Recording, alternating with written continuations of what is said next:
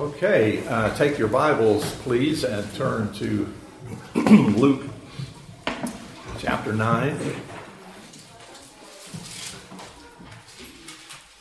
We're going to get back to, uh, we're, in a, we're in an odd, it's not odd, it, it's just intense. We're, we're in a very intense event in the life of Jesus and his uh, his disciples, which is why I didn't try to get through all of it last week, and I don't think we're going to get through all of it this week, frankly.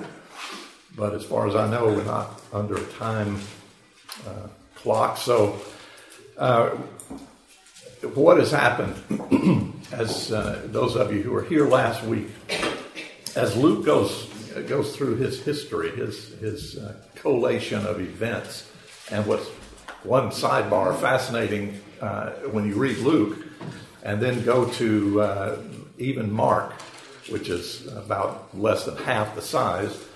Uh, Mark has a lot of events that Luke does not cover. So Luke is, is um, choosing these events, and he's taken us uh, in the ninth chapter to uh, to uh, what I think is is just about until the, the, events of the cross. It's, it's the most intensive event that Jesus uh, has with the life of his, his disciples. He's trying to train them, he's trying to grow them, he's trying to uh, deepen them. And uh, where he has uh, taken them now is, uh, is to a place called Caesarea Philippi. And I just wanted to put, um, again, the use of the map to me is helpful because um, if I could ever figure out how to get out of the way of it, um, it's you see the breadth.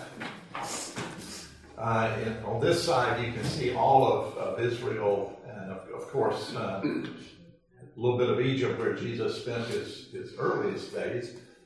Uh, but uh, Jerusalem down here Galilee here, we have been around Galilee for a long, long time, all the way really uh, in Luke, but now he's way, way, way up here, and it's the only time he's here, and it is a an intensive uh, retreat, training uh, episode, if you will, uh, for these disciples. Uh, now let me um, flip this a little bit we're going to get into uh, some interesting issues. Uh, these men have seen Jesus do remarkable things. Uh, they have seen Jesus uh, heal the sick, raise the dead, control nature, cast out demons, forgive sin, and they've heard him preach. And they've had conversations with him for a couple of years now, almost.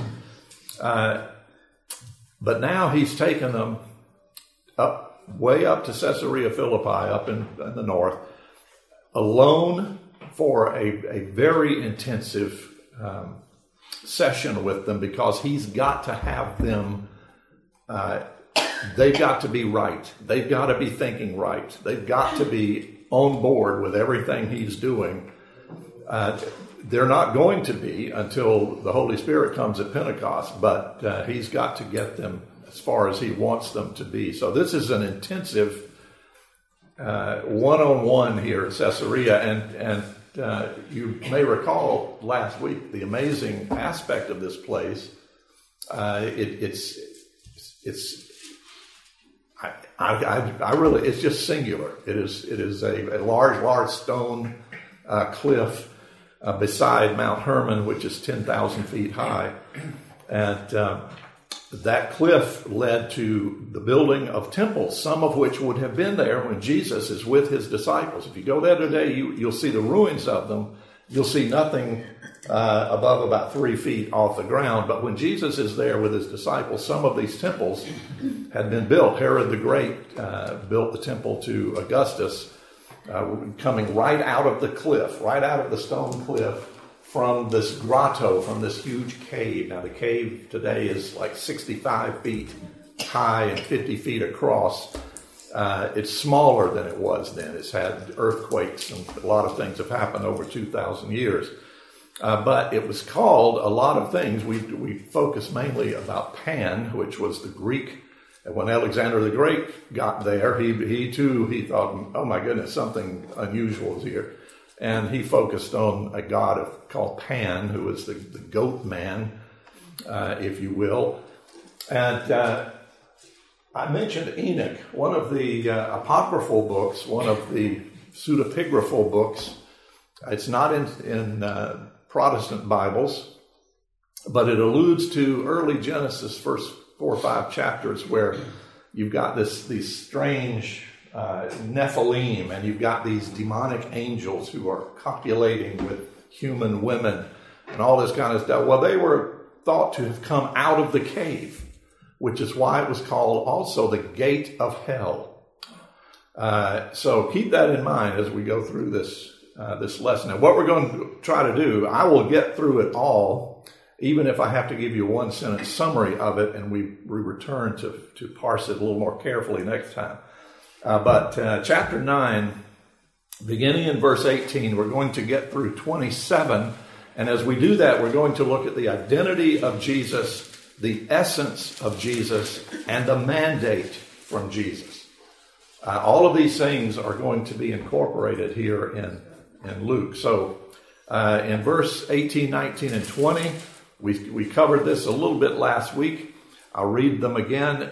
Uh, this would be the identity of Jesus. Now, it happened that as he was praying alone, that's very important. Jesus is, is, is praying uh, to his father about this retreat that's about to happen. The disciples were with him, and he asked them, Who do the crowds say that I am?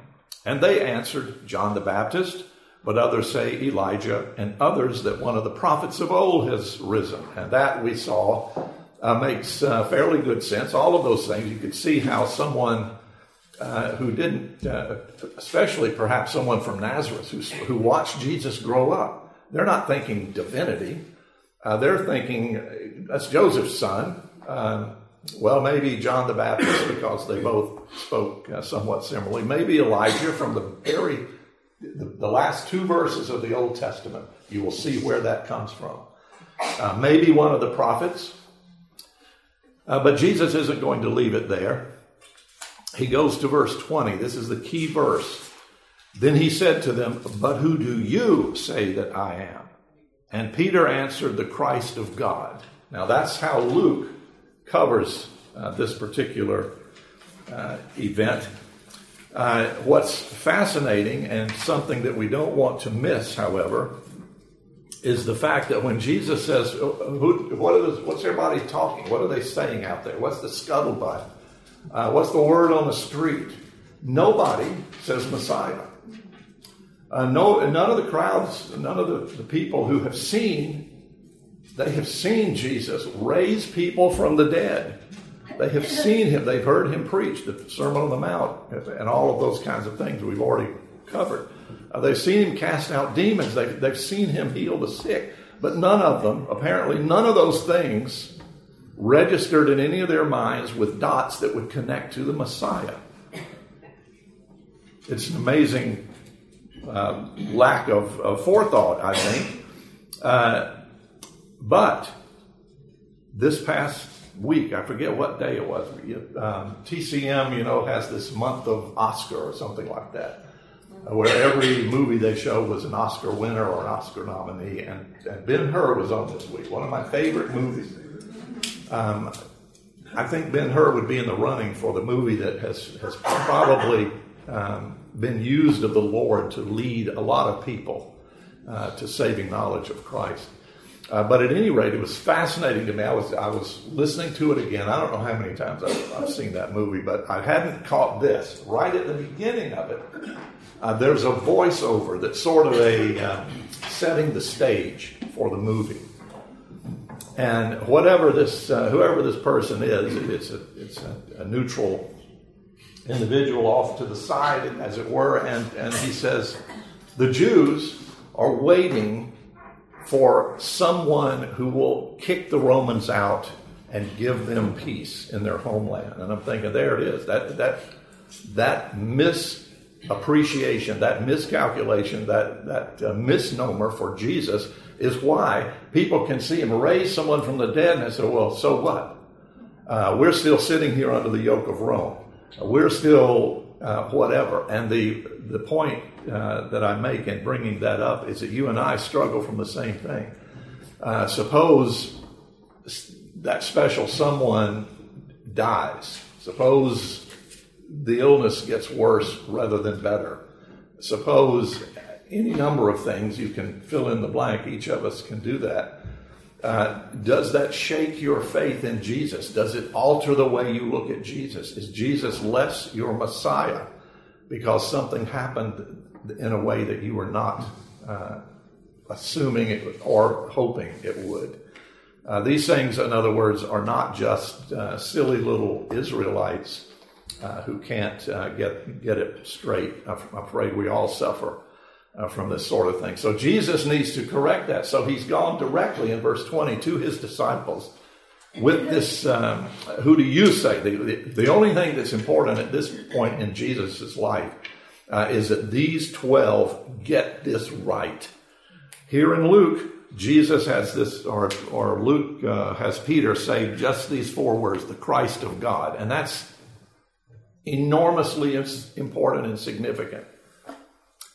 Uh, the Christ of God, the Messiah, therefore. We don't know how the other 11 responded. Perhaps they all agreed. Perhaps they said, Peter, you be our spokesman, since he was uh, very adept at that, for better for worse.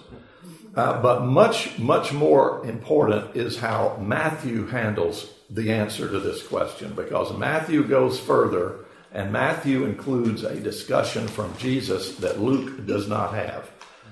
And that particular discussion has probably led, I don't know how many millions of people are dead through human history because of what Matthew gives us in two verses. Uh, it's in Matthew chapter 16, verses 16 to 19. I'll read these uh, to you. Simon Peter replied, Jesus has, has asked him the same thing Who do you say that I am? And here's what Matthew records Simon Peter replied, You are the Christ, the Son of the living God. And here's Jesus' answer. And Jesus answered him, Blessed are you, Simon Barjona, for flesh and blood has not revealed this to you, but my Father who is in heaven. In other words, uh, no one who, who has not had a, a changed heart is going to get this. Uh, you, there are just so many countless uh, stories about very, very earnest uh, Christians who bring a friend to church. And they've been trying to get them to church for decades.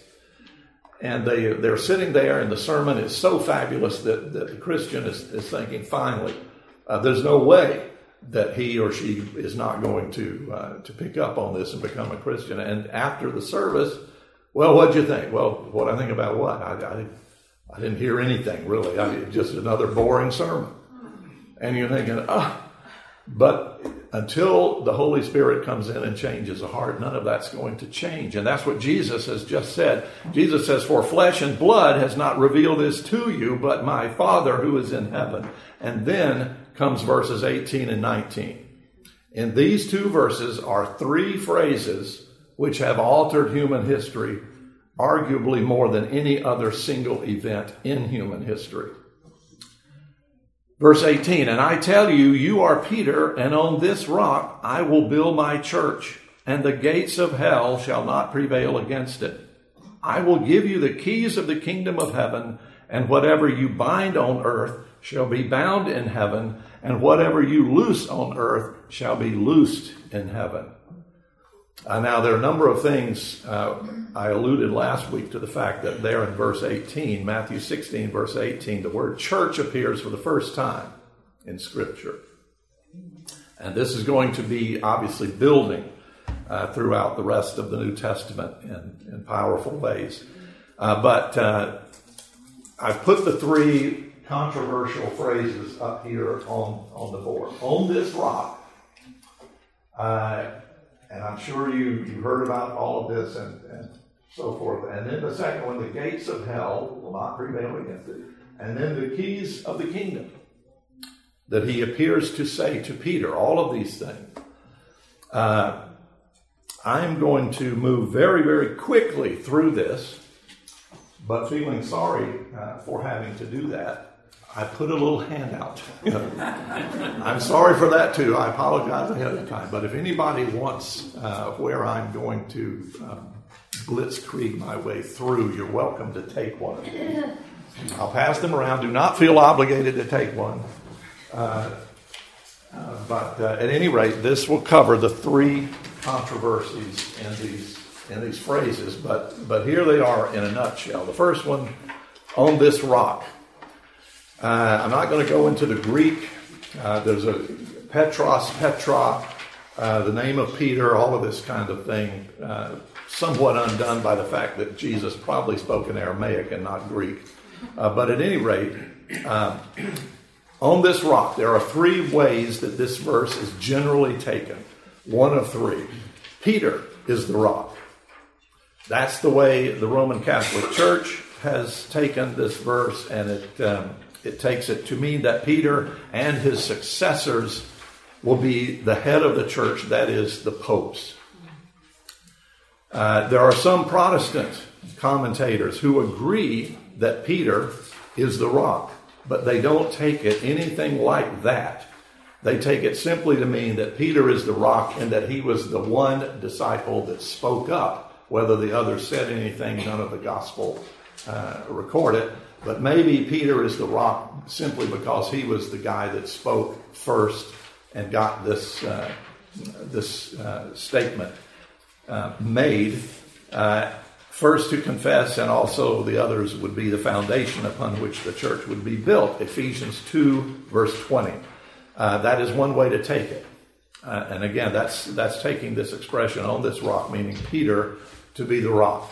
the Roman Catholic Church to have popes uh, well, let's go on. The second, second way to take this expression, Peter's confession is the rock on which Jesus will build the church. This is the majority view of Protestants. Also, ironically, many, if not most, of the early Catholic church fathers saw Peter's confession to be the rock. They weren't thinking about popes when Chrysostom and all of those people uh, were writing their insights into Scripture. Third view, which I think uh, most Reformed folks go to Christ is the rock. When, when Christ himself says, uh, On this rock I will build my church. This is the one Jim Boice, and by the way, I'm giving you uh, Jim Boice's, uh, James Montgomery Boice's commentary on Matthew. I think it's, it's the most succinct coverage of, of these issues. And Boice goes into a number of, of um, verses. Uh, primarily, I'll, I'll, give you just one of them. I've given all of them to you on your handout. Uh, but uh, if you go to 1 Peter chapter 2, Peter himself debunks any outlandish thought that Peter himself is the rock. Peter is not the rock on which the church is built. Jesus is not going to pick any sinful, totally depraved human being to be the rock on which he builds his church. Uh, in Matthew, you only have to go uh, the very next pericope there, Matthew chapter 16, beginning in, in uh, verse 24 um, and following uh, Jesus' well, verse 23, but, but he turned and said to Peter, Get behind me, Satan. You're a hindrance to me, for you are not setting your mind on the things of God, but on the things of man. This is the same Peter who, about six verses previous, uh, some people think Jesus has said, On you, you're the rock of the church. It's not Peter. Uh, gates of hell, second controversial phrase here. Uh, two general ways that this is taken. Number one, the attacks on the church by Satan and his demonic forces. The gates of hell will not prevail against it, uh, meaning the, the, Satan and his his uh, his assaults on the church and so forth. Uh, the the problem with that, probably the largest problem with that, is is the fact that it's talking about gates, uh, which is not normally an offensive oriented thought. Uh, if you're worried about an attacking, assaulting army, they're not behind gates. They're not hiding. Uh, they don't have to come through gates. Uh, all of this kind of thing. Uh, so some people will turn that around and say, okay, it's really the church that's attacking the satanic. Uh, you know, um, certainly that's that's a valid concept. Both of those, frankly, are valid ways of looking at that phrase. Uh, it is true that Satan and his demonic forces are assaulting the church and will never stop assaulting the church until he is cast into the lake of fire. Uh, but it's also true that, that Scripture, even though it acknowledges spiritual warfare, it doesn't really present evangelism as an assault. You're going out to assault evil forces. Now, I know many people see evangelism that way, and, again, frankly, there is a there is a, a valid backdrop to it that is true. Uh, you are assaulting whenever you're speaking with an unbeliever. You're speaking with a person who is in Satan's camp, and therefore there's a sense in which you're assaulting. Uh, but evangelism, uh, biblically, to me, is uh, includes other things like listening, uh, being a very good listener before you come in and, and start uh, stomping and, and, so forth and so on. so there, it's an interesting proposition there, somewhere between both of those, the attacks against the church as well as the church uh, fighting back. Uh, the second gates of hell perspective is that it's talking about death itself, uh, because Jewish Jewish uh, history, two thousand years, and still continue today, uh, will Judaism will describe death often as being something that passes through the gates of hell. It's where that phrase comes into the Apostles' Creed that some churches use, some churches do not use. We do not use it here. but it's a very Jewish way of looking at death that, uh, that would describe passing through the, through the gates of hell. The bottom line of this phrase to me is simply this the church is invincible. We're going to be assaulted. We're going to be stalked. Sometimes the church uh, is, is um, gives up more than it should. Sometimes it is harmed dramatically, all in the providence of God. But ultimately, the church is invincible. Why? Because it is built upon Christ, the rock, not upon Peter, not upon any of these uh, other kinds of things. Uh, the third really controversial phrase here, the keys to the kingdom, may be the most controversial of the three. Again, three different ways of looking at this. First, Peter and his successors have been given authority to receive or exclude individual people to salvation. Now, that, that should send chills up your spine, but that is a Roman Catholic belief. Uh, that the church can determine if you if you have missed mass, if you have done this, done that, uh, the church can excommunicate you, which in the eyes of Catholicism will cast you into hell. Um, that uh, I think again speaks for itself. You don't want uh, Peter or or any other human being. Call him a pope. Call him whatever you wish. You don't want any human being with the power to cast someone into hell or to believe that he or she has such power. Uh, therefore, a second way of looking at the keys to the kingdom are ministers who have authority to announce. Now, that word announce is very, very critical here. They're not sending anybody to hell. They're simply announcing the fact that if you don't believe in Jesus Christ as Lord and Savior of your life, you will be in hell. They're not making, they have no power to make it happen. They are heralds. Ministers who preach and teach are heralds of the gospel, uh, speaking the truth. Now, the Heidelberg Catechism uh, question 84 speaks to this. Here is the question How does preaching the holy gospel open and close the kingdom of heaven? Here is the Heidelberg answer. According to the command of Christ, the kingdom of heaven is opened by proclaiming and publicly declaring to all believers, each and every one, that as often as they accept the gospel promise in true faith, God, because of Christ's merit, truly forgives all their sins. The kingdom of heaven is closed, however, by proclaiming and publicly declaring to unbelievers and hypocrites that, as long as they do not repent the wrath of God and eternal condemnation rest on them. God's judgment, both in this life and in the life to come, is based on this gospel testimony. Uh, they get, Heidelberg gets that response, by the way, from Matthew chapter 16, verse 19, the, the verse that we're looking at about the keys of the kingdom. The third way to look at this, Peter used the keys by opening the door of the gospel to Jews by his preaching at Pentecost, recorded in Acts chapter 2, or by opening the door to the gospel to Gentiles by preaching in Cornelius' house in Acts 10. In other words, Peter, uh, uh, in the New Testament, Peter does have a prominent role among the apostles. You don't hear that much about Bartholomew. You don't hear that much about some of the other of these 12. Peter, you hear often about. And he is a significant member of the apostolate. Therefore, uh, perhaps the keys to the kingdom is simply a way of Jesus is pointing to the fact that Jesus is going to use Peter in mighty ways. And indeed, as you go through the book of Acts, it's, it's Peter's sermon at Pentecost. Uh, that's the reference uh, there to Acts uh, chapter 2 and in Acts uh, 4 as well, and, and on and on and on. It's Peter who is out front, having learned the lesson that he does not yet know at Caesarea Philippi, which is, I, Peter, am nothing, but Jesus Christ is the Messiah. Come to Jesus.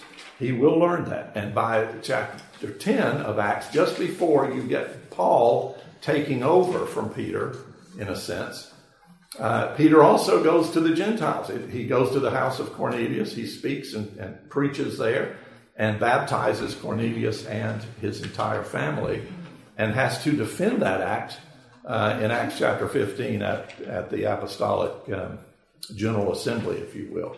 So these three uh, phrases in Matthew's coverage of this event at Caesarea Philippi are extremely important and have led to a great deal of grief uh, throughout world history. So that's why I wanted to include that uh, in this. Now, if you will go back, please, to Luke chapter uh, 9, and we'll pick up this story again the way Luke records it. And, and the handout, again, is, is simply meant to reiterate what I just said. Uh, but you'll have it in writing if you want to get into all of that. There are a lot of weeds. If you want to get into that, you will be getting into a lot of weeds. Uh, but I have simplified and, and weeded most of the garden in that little handout. Uh, now, I mentioned that here in, in Luke chapter 9, we're going to be looking at the identity of Jesus. We just, we just did that. Peter, what Peter says there is enormously important. Whether you're reading about uh, his response from Luke, from Mark, or from Matthew uh, Peter has said some things that, that are incredibly important because what Peter has done is said, Jesus, uh, you, you're not just John the Baptist. You're not just one of the prophets. You're not any human. You are from God. You are divine. That is still the issue uh, today in, in the world in which you and I live. Many, many people and I'm talking about theologians, I'm talking about churches, I'm talking about entire denominations, will view Jesus as just kind of a good teacher. A good thing we had him around. He said some things worth listening to. Uh, but he's in the same league with uh, Mohammed or, or uh, any of these other kinds of, of humanoids. Uh, what Peter says there is that Jesus, you are God the Son of God. Very God of very God when we recite the Nicene Creed uh, in church. Uh, that's the phrase. Very God of very God. What, what, what, that creed is trying to say is what Peter is trying to say. Uh, Jesus, you are the very Son of the living God. You are God uh, incarnate. Uh, so Peter has said some, some very, very important things. Now in verses 21 and 22, of Luke chapter 9, we're going to get to the essence of Jesus. Verse 21 And he strictly charged and commanded them to tell this to no one. The disciples had have got to be spinning by, by the time I mean, he that journey that he's taken them on to get up into that uh, into that neck of the woods was very arduous. It's a long, long trek, and they are there now. Uh, and then think about the juxtaposition again of this enormous grotto, this enormous cave, which in in very very um, primitive times uh, people called the gate of hell, and Jesus says the gates of hell will not prevail.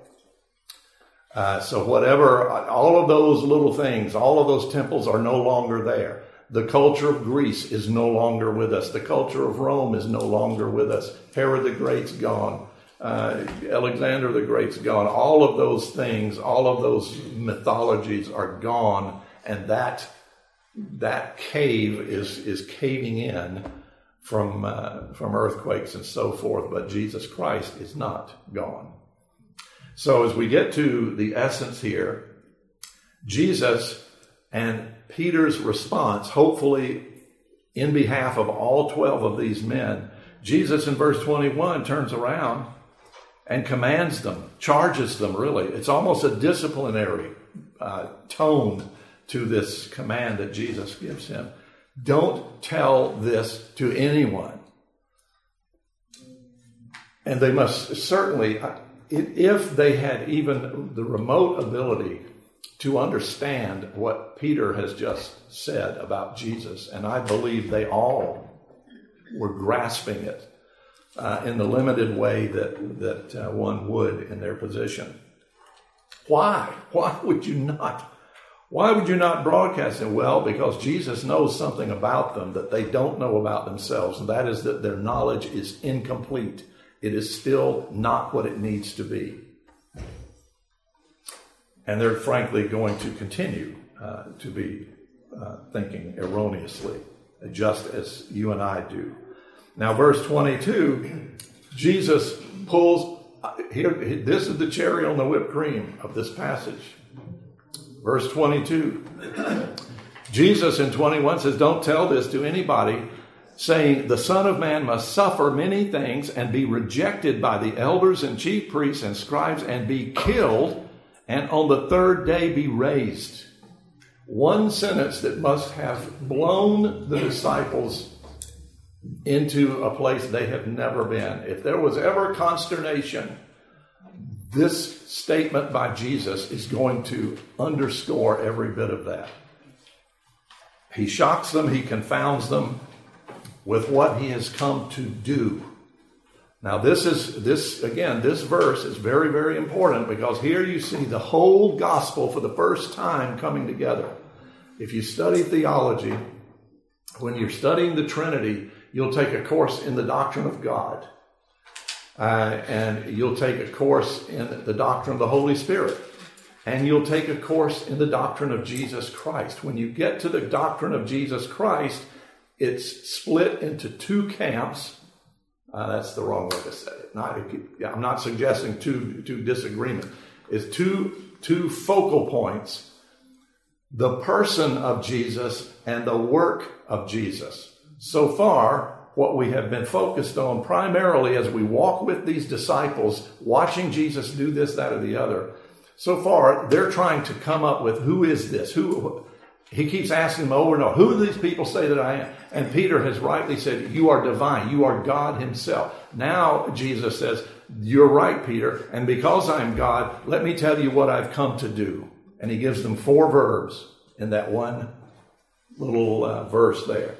He says, I've come to suffer many things. I've come to be rejected by the entirety of the Jewish religious leadership. I have come to be killed I don't know if he, if crucifixion, I don't know when that's going to, to come across their, uh, their radar, but uh, he, I've come to be killed. Now, it's almost as if Peter, you, you can almost hear Peter sitting there thinking, wait a minute, you're divine. You can't die. You're eternal. You can't die.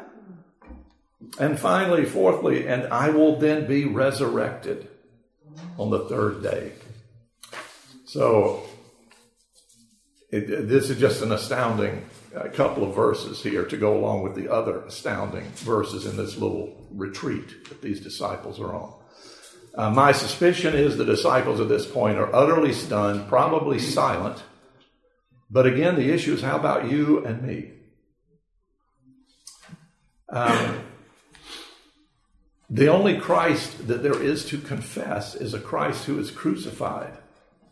And Jesus came to fulfill God's demands, his plan for salvation, not to meet the expectations of his disciples and not to meet the expectations of you or of myself.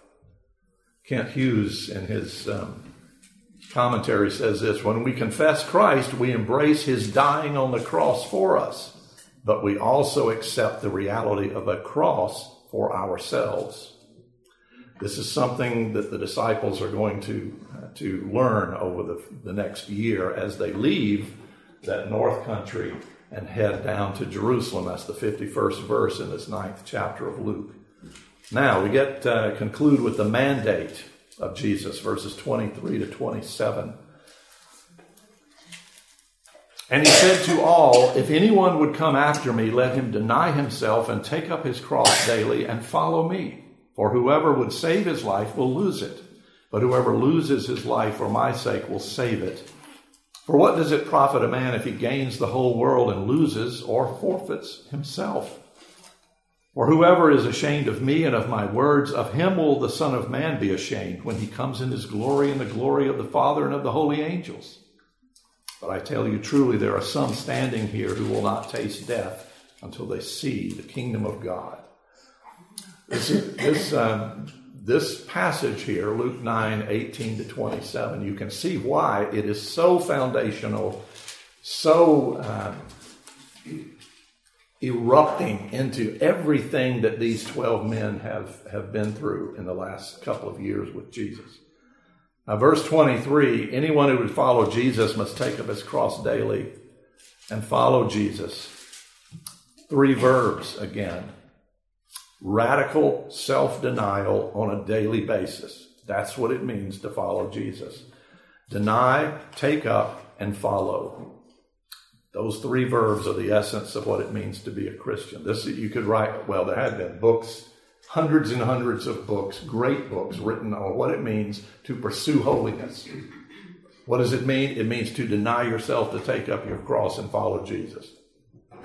Uh, the pursuit of godliness, the, the, the, idea of sanctification, that every day of my life, when I become a Christian, every day of my life until Jesus calls me home, I am involved in the demand that I grow in my sanctification. The Holy Spirit is helping me. The fact that God has adopted me into his family is helping me. But I am also given marching orders, and they are to deny myself, to take up my own cross, and to follow Jesus the notion of faith repentance, the notion of mortification of sin. John Owen has written the best book that, that could ever possibly be written on the concept of how to mortify sin, how to put sin to death so that you can take up your cross daily and deny yourself, deny those sins. Now, why would anybody do this? Well, verse 24. Because, Jesus says, Following him and thus losing your own life in this world is the only way to save your life in the next world. Uh, Jesus, this this debunks all of those, and there are literally millions upon millions of people over history and still today who see Jesus again as just a man who had a had a fascinating philosophy and per, some of it's pretty useful. Uh, so uh, you know, live by live by these uh, gospel, live by the Ten Commandments, and, and your life will be better. Well, that's true, uh, but that's not what what Christianity is about. Following Jesus will be the only way uh, to save your life eternally, and in order to do that, you must lose your own life. You must deny yourself, take up your own cross, and follow Jesus. Verse twenty-five. For it does no good to gain the whole world but lose eternity. Verse 26 For if you are ashamed of Jesus and of his word now, then when Jesus returns with the Father, with the holy angels, in all of that glory, he will be ashamed of you. That's why one of the most the, a phrase from Scripture that will keep most Christians up some nights, maybe many nights, is I never knew you. That, that phrase is, is something that no one would ever want uh, to come before a holy God and hear spoken. Uh, so, verse uh, 27, and this is sort of this is a very mysterious. I think, frankly, this is the most difficult verse of any of them that we've we've talked about. Uh, some of these disciples will see the kingdom of God before they taste death. Uh, every commentary I've read has, has goes down a different road on that, so I am not going to begin to tell you that I can tell you the best way to go. It, it, can mean any number of things. Uh, many people postulate a lot of things. Uh, to me, it doesn't matter. Uh, what matters is verse 23. Verse 23 is what, what comes from uh, Peter's statement about who Jesus is. When Jesus has said, I've got to go and die, but on the third day I will be resurrected. These disciples don't know that. They don't know what, what's behind any of that.